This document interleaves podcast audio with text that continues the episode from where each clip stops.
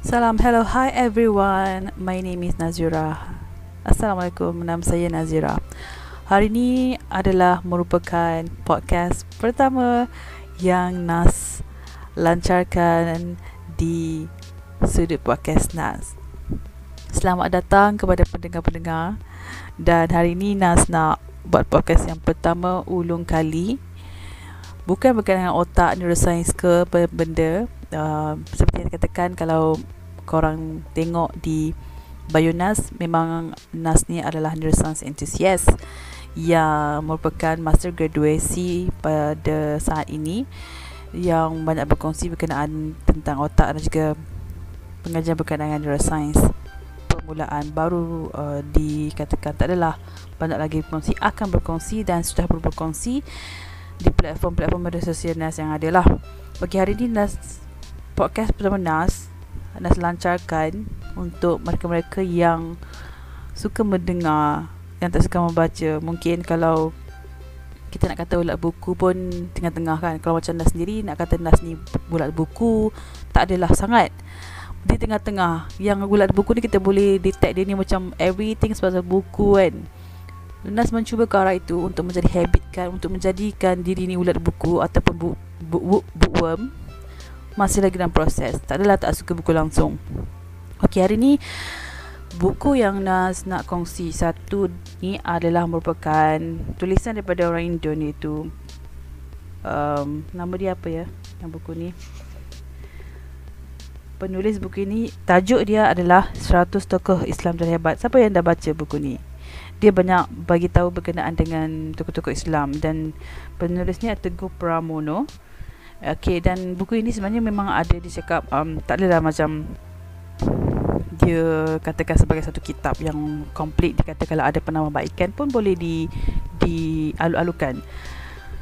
Okey, yang pertama sekali Nas nak kongsi uh, yang menarik minat Nas di sini merupakan um, yang pertama lah yang tajuk pertama iaitu nama dia Abdullah bin Abbas. Siapa Abdullah bin Abbas ni? Okey, Abdullah bin Abbas ni yang Nas suka sebab dia mempunyai otak yang luar biasa. Di mana kalau kita tengok bagi data dia sedikit sebanyak dia ni merupakan uh,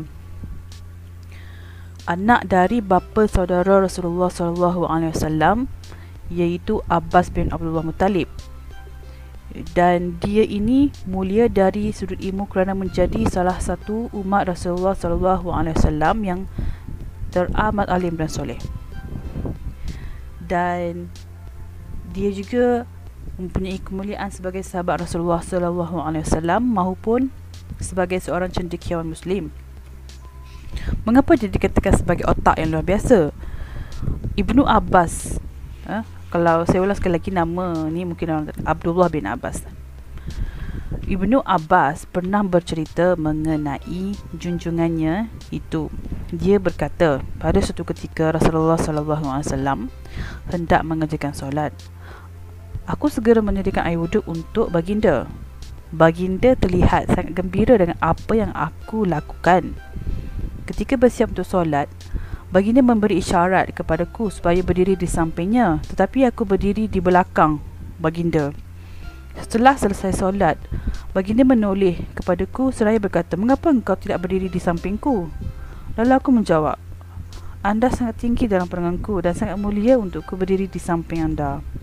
Rasulullah SAW menadahkan tapak tangannya lalu berdoa, "Wahai Allah, berilah hadiah hikmah." Okey. Ternyata Allah SWT memperkenankan doa Rasulullah SAW tersebut yang memberi cucu Hashim tersebut hikmah melebihi hikmah yang diberikan kepada ahli-ahli hikmah yang mempunyai gelaran lebih utama. Jika anda merasa ingin tahu dengan hikmah yang telah dianugerahkan Allah kepada Ibnu Abbas, mari kita semak kisah kecil namun sangat bermakna yang disebutkan dalam sebuah riwayat berikut. Dia panjang sebenarnya kalau nak cerita kat sini. Itu tentang satu daripada mengapa um, orang yang Ibnu Abbas uh, orang yang diberikan hikmah inilah Abdullah ni di mana di cerita dia uh, sebab nama dia Abdullah Abdullah bin Abbas so di cerita berkenaan dengan hikmah yang diberikan kepada Ibnu Abbas tu Okay, so nanti ia sangat menarik kalau kalau nak tanya kat sini. So itu saja yang uh, uh, kali ini saya ringkas yang berkenaan dengan mengapa mereka dia diberikan otak yang yang, yang lebih biasa dan Nasa akan sambung lagi nanti. Okay, ciao dulu.